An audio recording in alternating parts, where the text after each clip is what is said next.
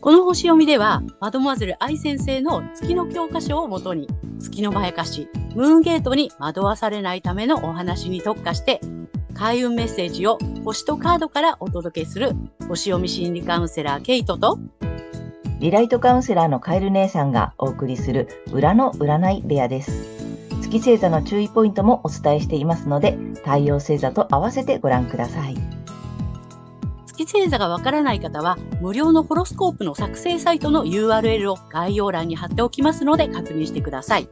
月星座のムーンゲートについては、じゅうに星座別に詳しく解説している動画がございますので、ぜひそちらもご覧ください。ケイトとカエル姉さんの裏の占い部屋へようこそ。ようこそ。皆さん、こんにちは。お元気ですか？はい。ということでね、えー、今回はごがつのむいか、蠍座の満月のね、回をお送りしたいと思います。えー、星読みとカードリーディングをお送りします。でまずはね、えー、けいちゃんから星読みの、ね、月の、えー、動向をお願いします。はい。えー、今回の満月は、えー、蠍座のじゅうよんどはちハウスというところで起こる、えー、上作満月となります。はい。上作満月っていうのは、えっとですね、お釈迦様、まあ、ブッダですよね。あの、お釈迦様の降誕、生まれた時と、悟りを開いた日、そして入滅の日がすべて同じ月の満月の夜だったという、えー、伝承からごがつの満月のことをね、あの、上作満月というそうです。はい。で、このすべてのものの目覚めのために天界から強いエネルギーが降り注ぐ、として、えー、京都の鞍馬寺では、上作祭が大々的に取り行われるそうです。うん。はい。でですね、月にはパワーがないよって、あの、マドモアゼル愛先生はおっしゃってるんだけども、この蠍座満月はマジカルムーンっていうことをね、おっしゃってました。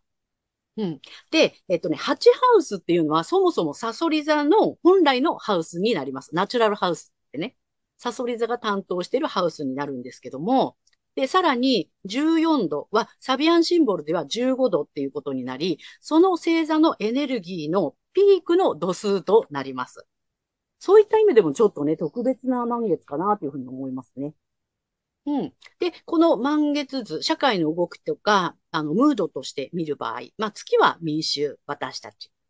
そして、えー、太陽は、えっと、首相とかリーダーっていうことになるんですけども、えー、はちハウスの意味する、え税金とか証券、債務、死、えー、損失、社会保障といったエリアで、まあ、無邪気さとか純真、リーダーシップなどがキーワードとなっていて、えー、子供のような無邪気さ、純真さを大切にしたいといった思いや、えー、企業、自営業を目指す、まあ、実力を発揮したいといったことに関心が向いていきそうな雰囲気です。うん。で、同時に私たち民衆に対しては、まあ債務とか損失とかね、あと税金などの、まあ、このはちハウスの事象がもしかしたら増える傾向が見られるかもしれません。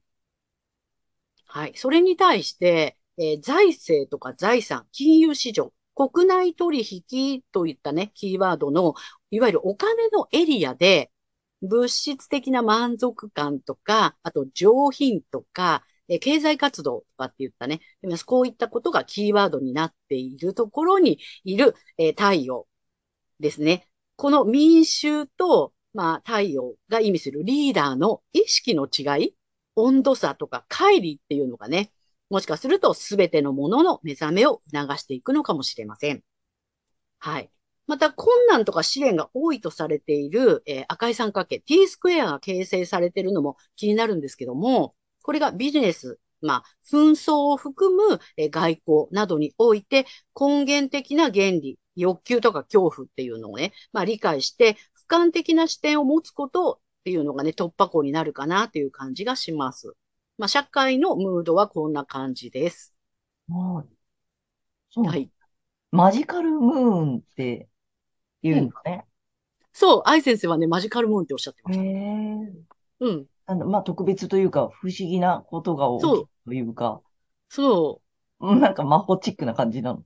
そうなの、そうなの。やっぱり特別な満月なのかなっていうね。うん。こんな感じです。面白い。あとさ、あの、税金とかちょっと社会保障とかね、またちょっとバタバタするのかなっていう気もする。そうね。はい、なんかハッチハウスのことがちょっと増えるのかなっていうね。うんうんうん。うん、でそこでさ、目覚めって言ってたじゃない？だからやっぱり、ちょっと社会情勢がバタバタしてても、やっぱ個人の幸せを追求してねっていう感じなのかな。うん、そうだよね。うん、そう、前回の新月とね、うん、まあリンクするというか、同じようなこう、促しが来てるかなっていう気はします。うん、あとなんかちょっと面白いなと思ったのが、その、だそこの、その意味でっていうかさ、えっと、うん、自営業っていうかさ、まあビジネスとかさ、えっと、うん、自分で何かを始めるとかさ、副、まあ副収入だったりね、今やっぱ言われてるじゃない？その、うん、お仕事持ってても、あの、副業していいよとかさ、なんかそういうことも結構さ、促されてるというか、それで自分の幸せも追求してね、みたいなさ。そう。なんかさ、それこそさ、大人になるとこうみたいのってあったじゃない？あの、子供の無弱者は亡くなっちゃって、大人になるってなんかいろんなことを諦めて、なんかね、型にはまるみたいなさ、うん、そんなイメージがあったけど、もうこういう風になってきちゃったらもうやってらんねえよみたいな感じで、うん、子供、純真な子供になんか戻ってやりたくないことはやらない、やりたいことやるみたいな感じに、うん、もうみんなの意識が変わっていって、で、そういう選択をする人も増えていくのかなっていう、ね。うん。うん。なるほどね。だからそういう選択してもいいっていうことだよね。そうだね。うんうん、おそらくそういう風に、こう気持ちがいくんじゃないかなって。うん、まあそういう度数のところに月はいるかなっていう感じです。うんうんうん。はい。ね。で、まあ、個人では太陽の滞在するにハウスっていうのは、うん、えー、能力、才能、物質、あの、五感とか、えー、価値観、収入、資産などがキーワードになっている所有のエリアになります。うん。で、二度目のね、お羊座の新月ですね。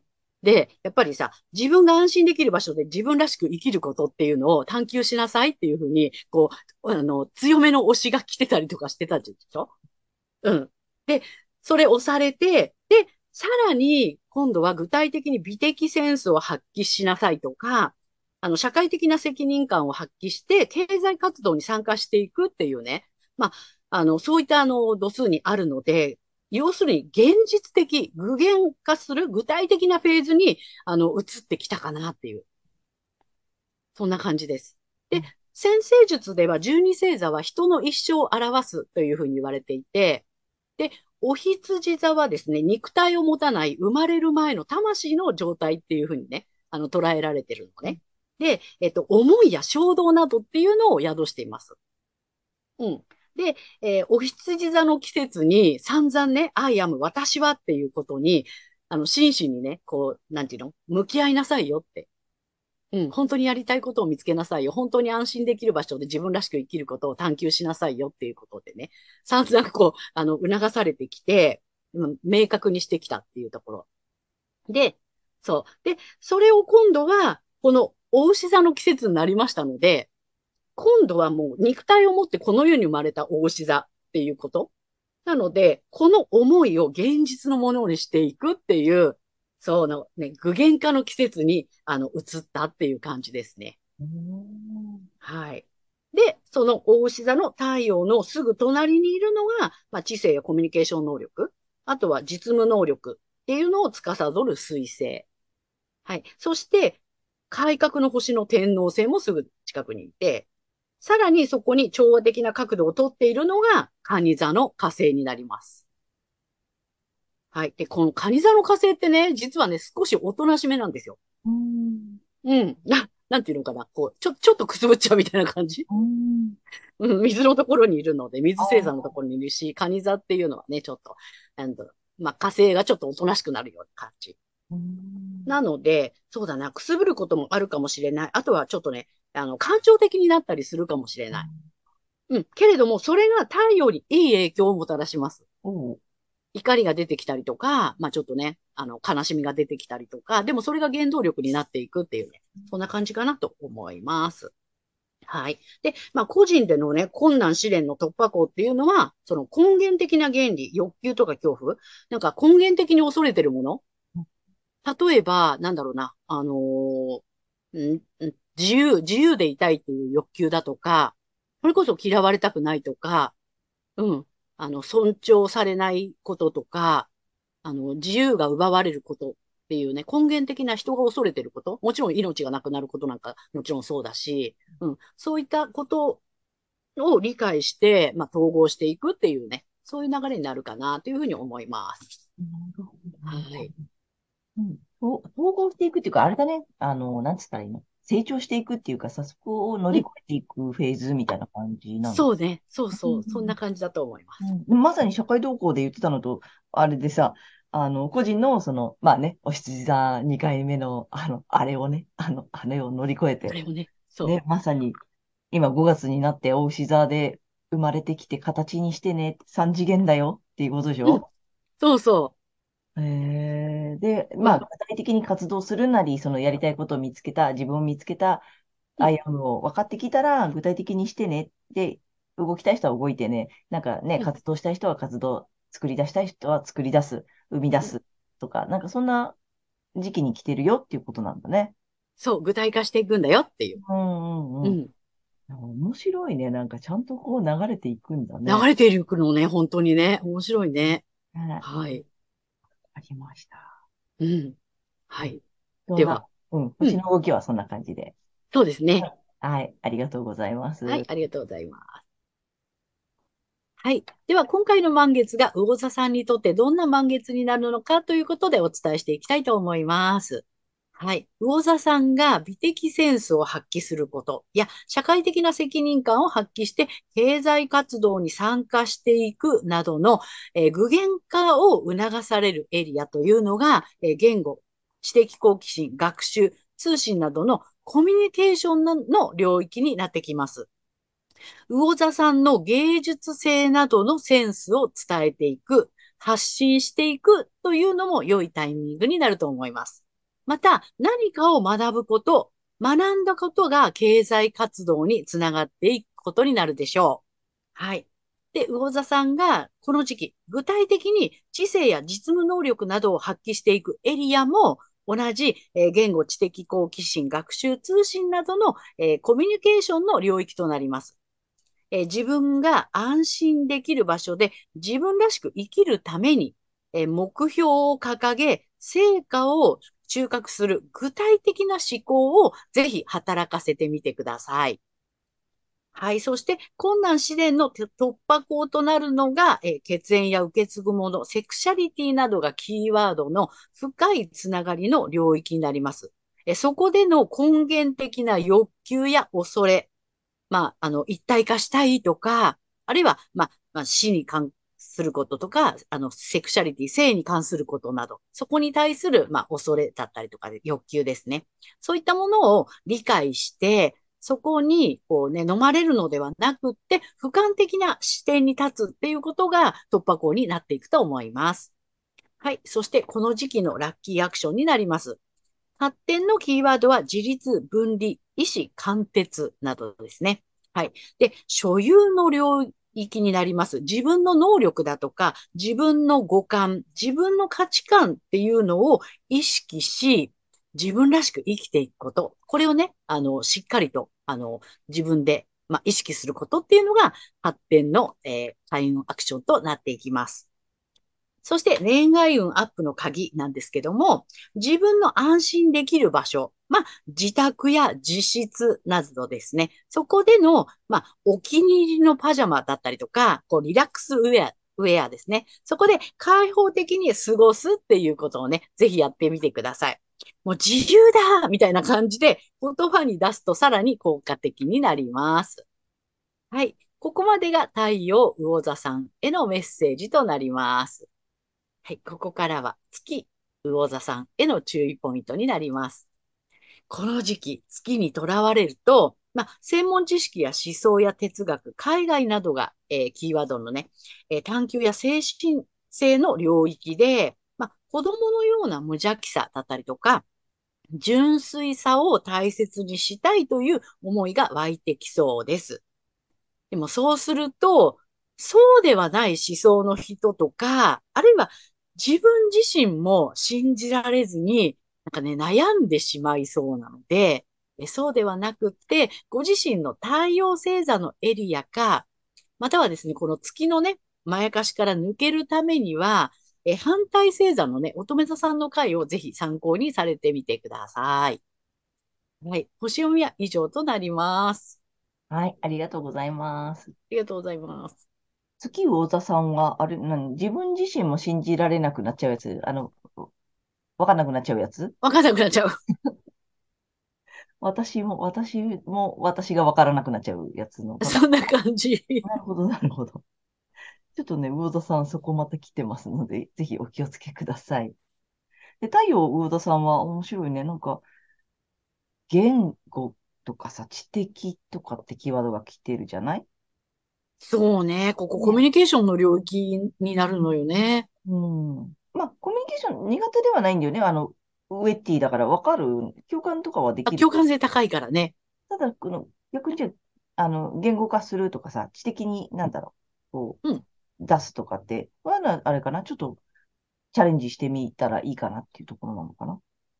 あ、そうね。具現化していくああ、たそうめにね。だね。うん。うん、具現化するということをちょっとやった方が、会う話ん。につながるよってことなんだよね。そう。だからまあ共感性高いからわかるよとかっていうことをね、こう、うん、伝えていったりだとか、まあそういったこともうつなん。がってくるのかなっていなるう。ほどね。そうだね。それをまた相手にちゃんと伝えてみるっていうことうもんうん。いいかもしれないね。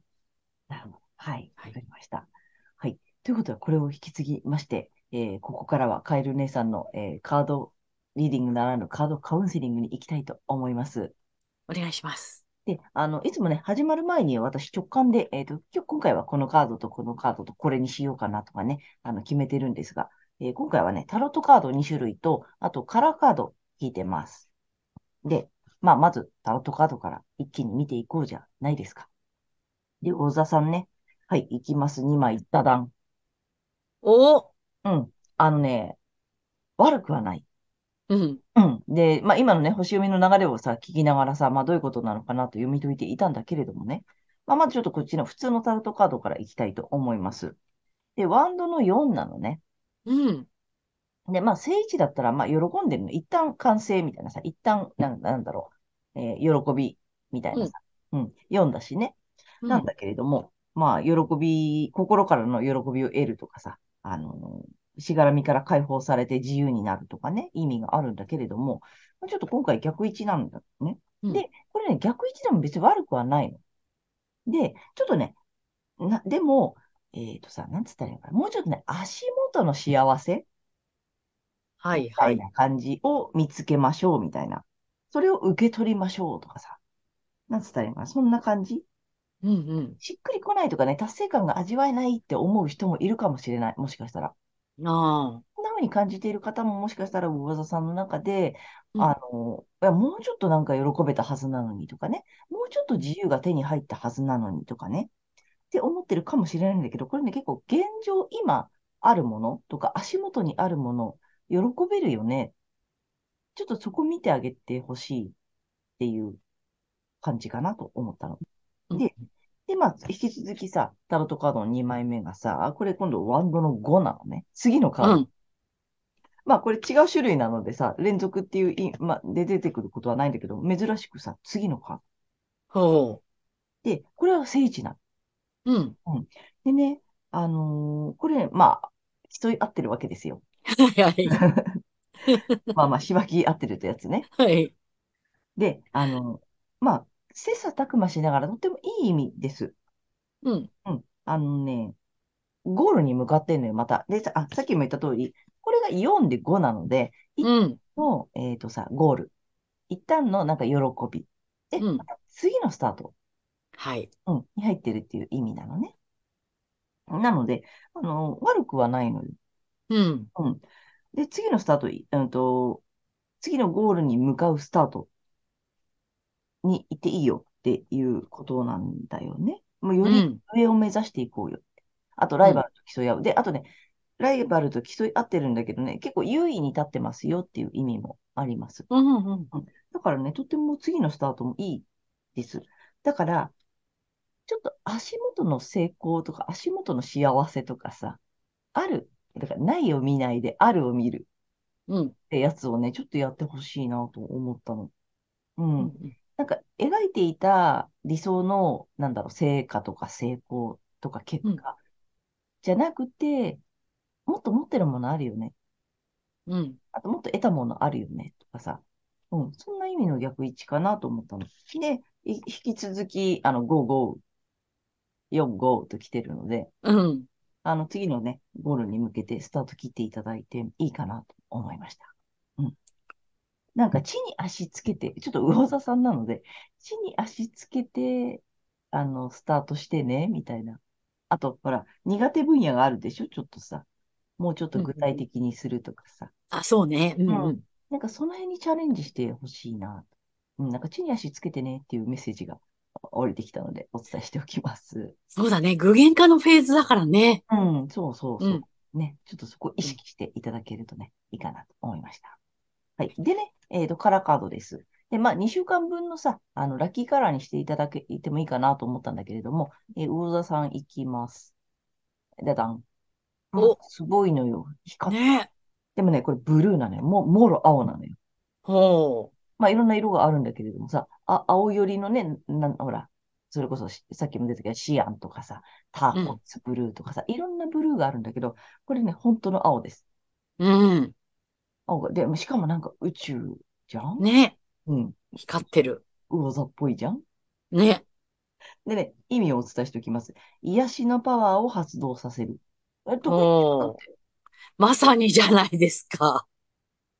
得意なはずなので、うん、ちょっとね、だからここには心配ないと思うし、まあまさにさ、魚座さんっぽいカードが出てるので、うん、まあちょっと癒しのパワーを発動させつつ、ご自身もね、癒してあげてほしいな。あの、うん、一区切りついてて次のステージ行く感じなので、一旦ちょっとご自身のことも癒していただいて、充電してからまたスタート。で、まあ、あの、うん、まあ、周りの方のことも癒せると思うので、その辺はね、うん、得意なので、それもある。私には魅力もある。っていうこともね、お伝えしたいなと思いました。はい。こんな感じで、えー、カエル姉さんのカードカウンセリング以上となります。はい。ありがとうございました。ということで、今回は、えー、ごがつのむいか、蠍座の満月からごがつのじゅうくにちまでのね、星読みとカードリーディングをお送りしました。皆さんご自身の太陽星座の回をご覧いただいていると思うのですが、えー、ご自身月星座も調べていただいて、えー、注意ポイントもご覧になっていただいて、あと反対星座もね、あのぜひ参考にしてみてください。ということで、けいちゃん、次回の放送ははい、えー、ごがつのはつか、牡牛座の新月となります。あとチャンネル登録やグッドボタンなどもいつもありがとうございます。励みになりますので、今後もよろしくお願いいたします。はい。私たちふたりの個人鑑定の詳細やブログ、公式 ライン などの ユーアールエル は概要欄に載せてありますので、そちらもぜひよろしくお願いいたします。はい。ということで、皆様素敵なにしゅうかんをお過ごしください。ありがとうございます。だね。ありがとうございました。